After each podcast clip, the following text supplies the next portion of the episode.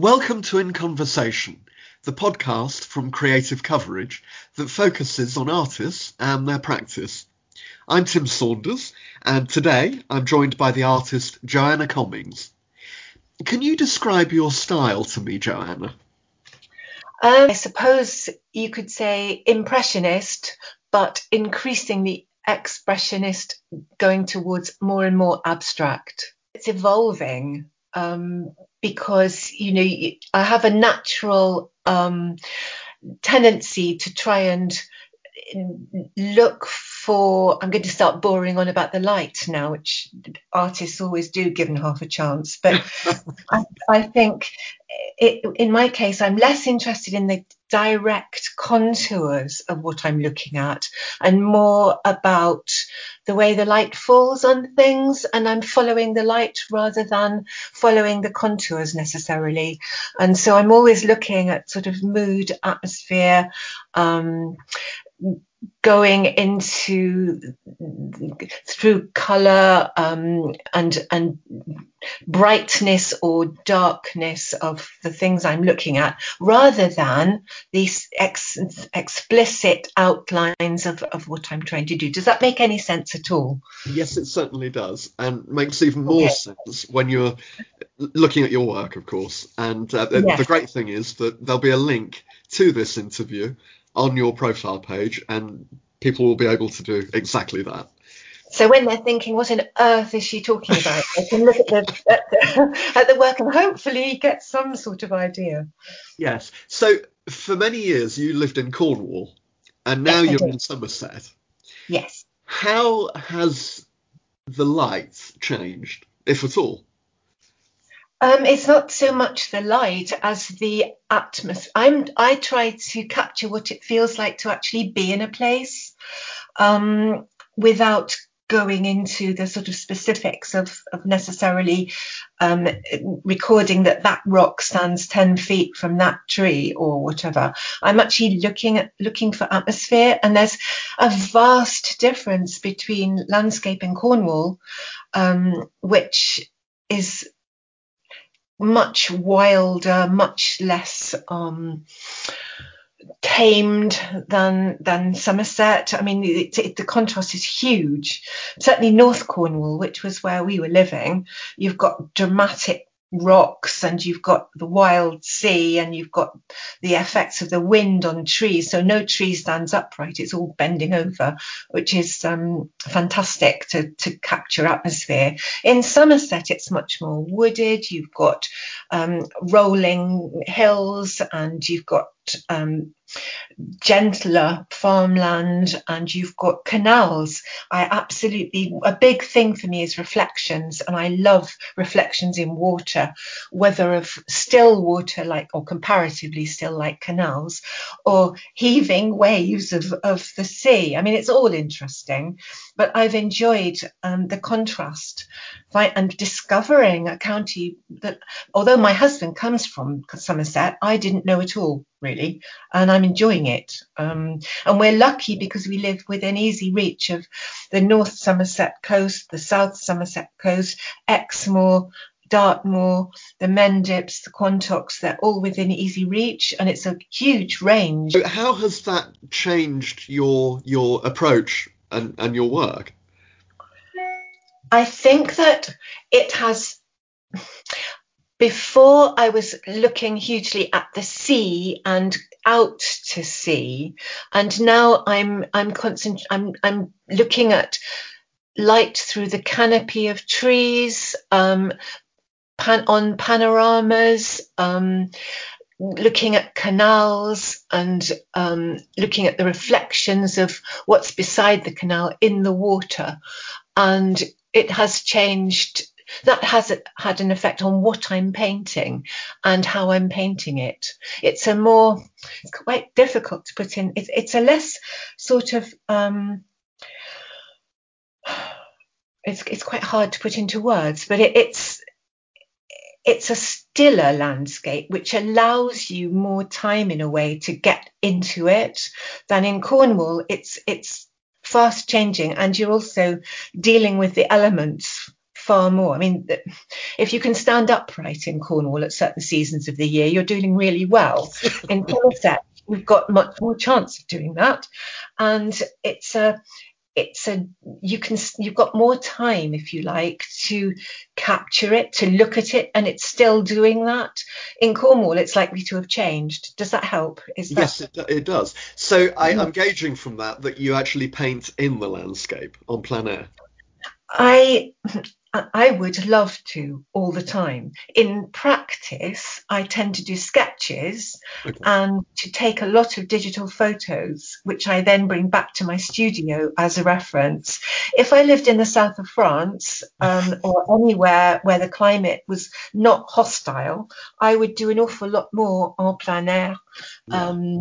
painting than um, I do at the moment because if I'm wet, cold, miserable, hanging onto my canvas and trying to keep the you know the paints from running away and not to mention lugging tons of equipment from the car to some excellent spot for painting i would do a lot more of it. But i can't paint if i'm cold wet and miserable. I'm much better at sketching and taking photos in that landscape and getting back to the warmth of my studio where I can really concentrate on what I'm trying to portray. Yes, I, am with you there. I'm, I'm just looking out of the window here and it's bucketing it down. It's not great. no. But taking a photo in that those conditions is fantastic because you can capture that and then go back and do things with it in the studio.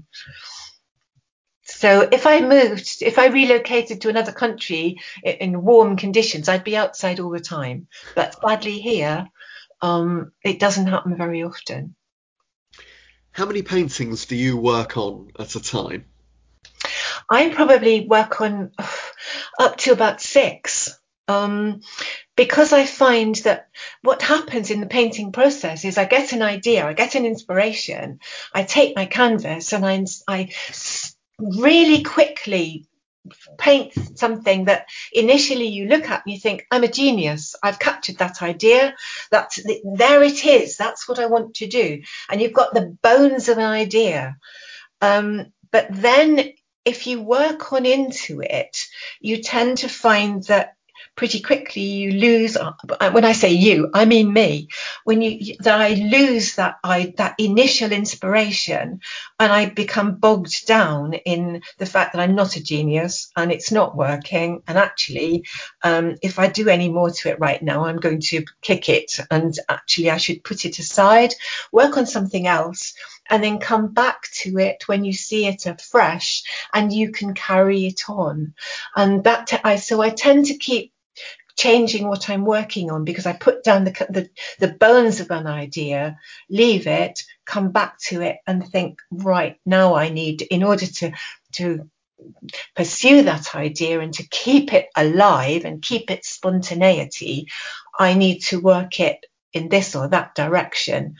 And so I will work furiously at that because I tend to work quickly um, so I work furiously at that for a while, and then I think I've completely lost that. Um, why on earth did I have this idea? Um, right, I'm going to leave it and do something else.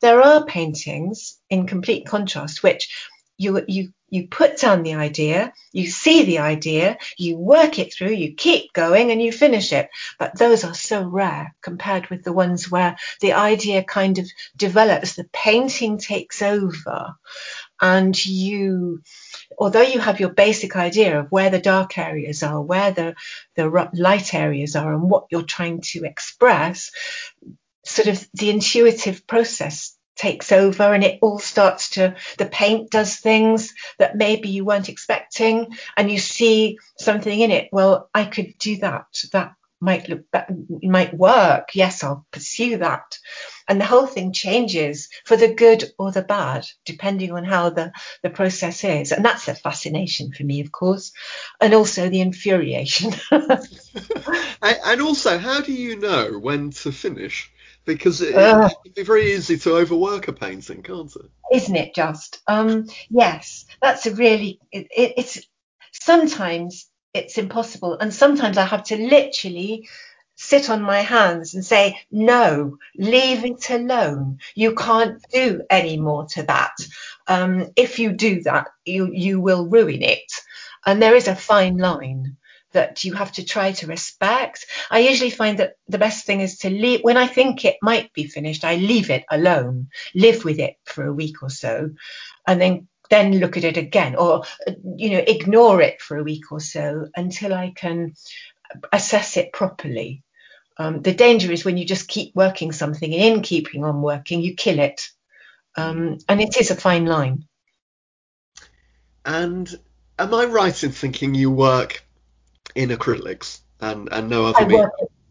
Well, yes, 90, 95% of the time I work in acrylics because I find them incredibly versatile. I can um, rough out in thin washes my initial stage of a painting and you can work through the acrylics is is there through every possible way of, of expressing. You can build it up in layers.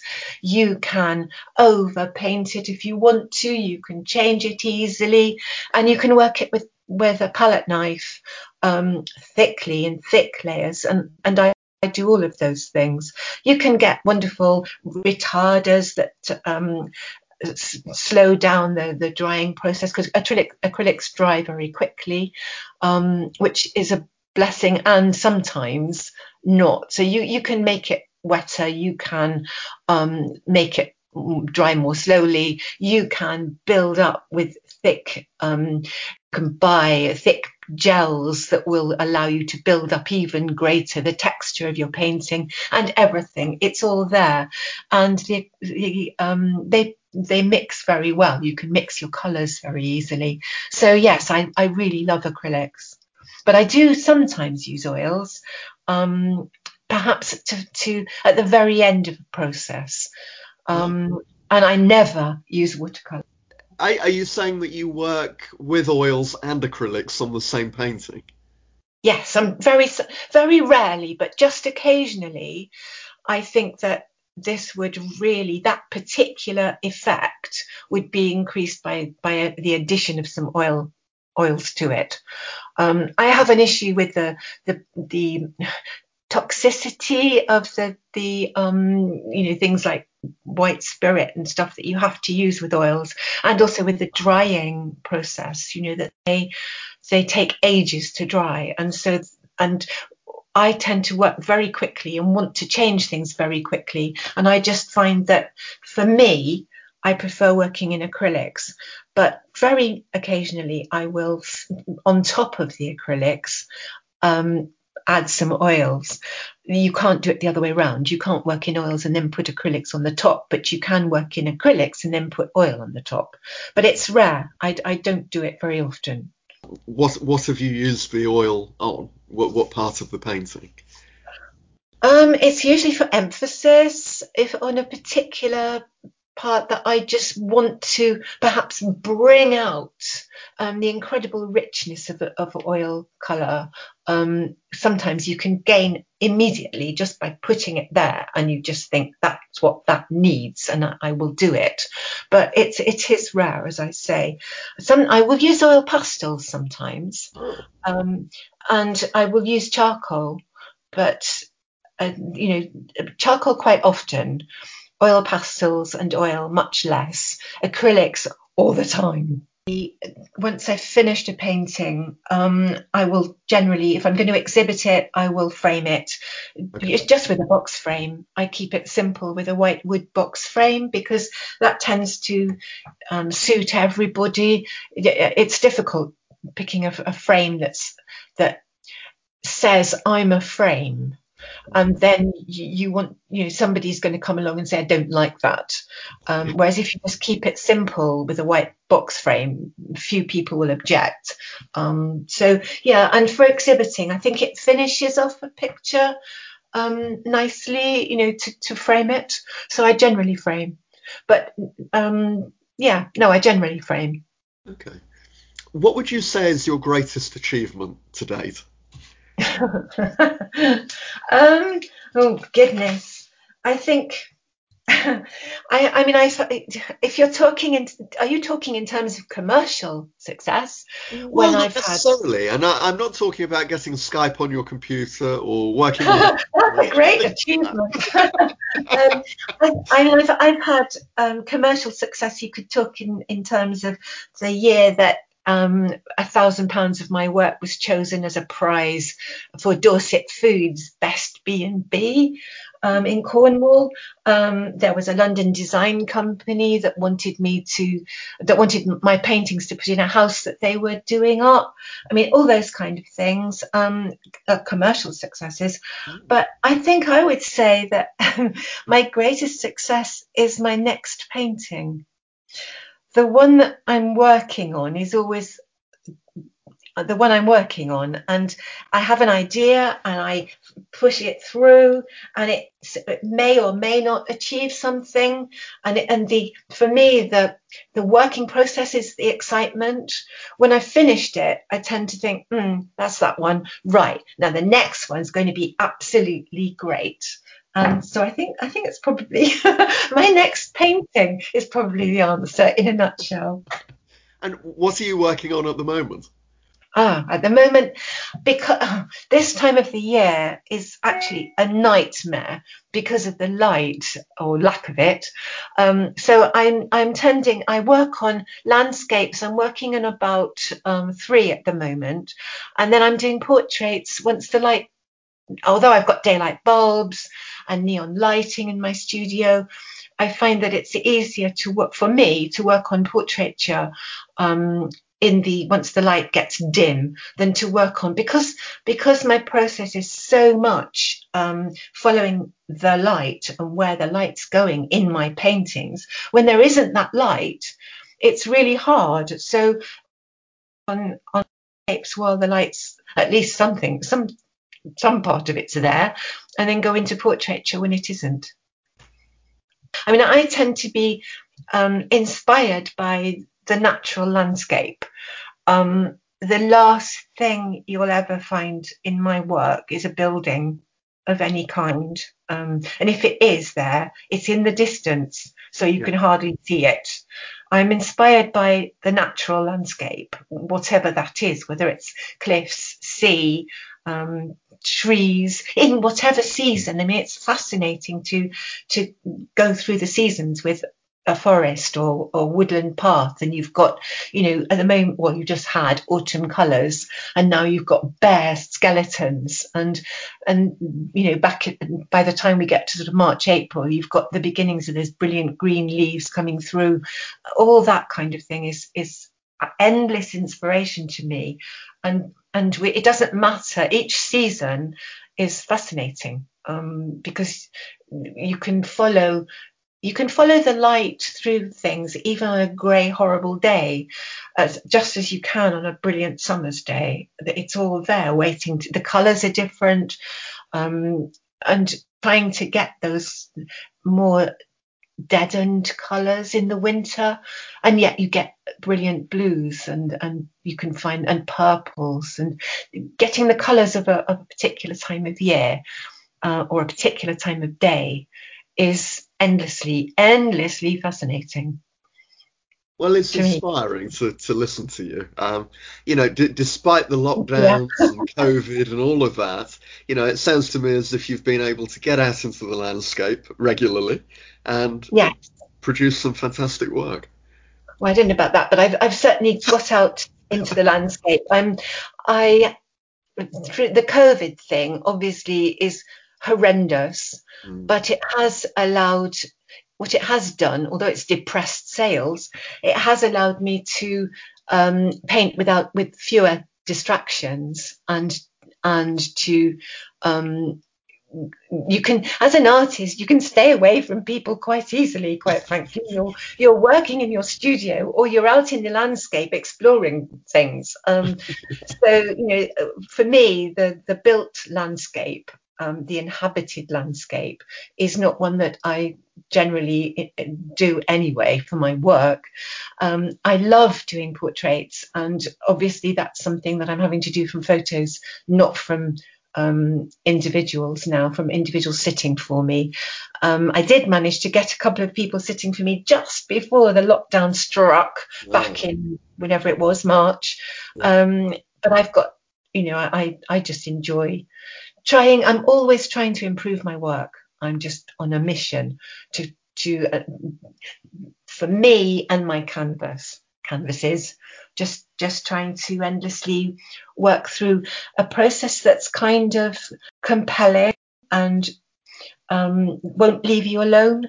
You, if I if I can't paint for a, a few days, I'm very twitchy. I I do have withdrawal symptoms. It's it's sad. it's very sad. No, it isn't. so how do you tackle portraiture? Because I've I've often you know tried to sketch my my daughters or how are you able to um, master that I wouldn't say I've mastered it. Um, it's a process of catching the solidity of the head. You, a face isn't flat. So what you're doing is to look at the structure of the head um, before you start looking at the individual features of the individual, you've got to make their head solid. And to anybody who's thinking of taking up portraiture, what I would say is start by drawing eggs, um, melons, um, anything that, and, and put it with one light source and make it solid look at where the light is and the dark is because that's going to give you the that's going to give you the three dimensional solidity for your for your object. And then you can start looking at the actual shape and um, characteristics of the face that you're of the individual person you're looking at. Um, so I would say start with your melons and your eggs Well, I do you know I buy a melon once a week, but it's never hanging around long enough to actually. well, just capture it for a little while. Sit there with your paper and pencil. Make it. Put, did anyone prove it till you've got it down on paper? oh well, thank you for that. That's very very interesting to know and then then you can start wrestling with the shapes of eyes and the shapes of nose and the noses and the shapes of, of mouths endlessly again endlessly fascinating. Well thank you very much for your time joanna it's been enjoyable spending time with you. No okay. Thank you very much. A pleasure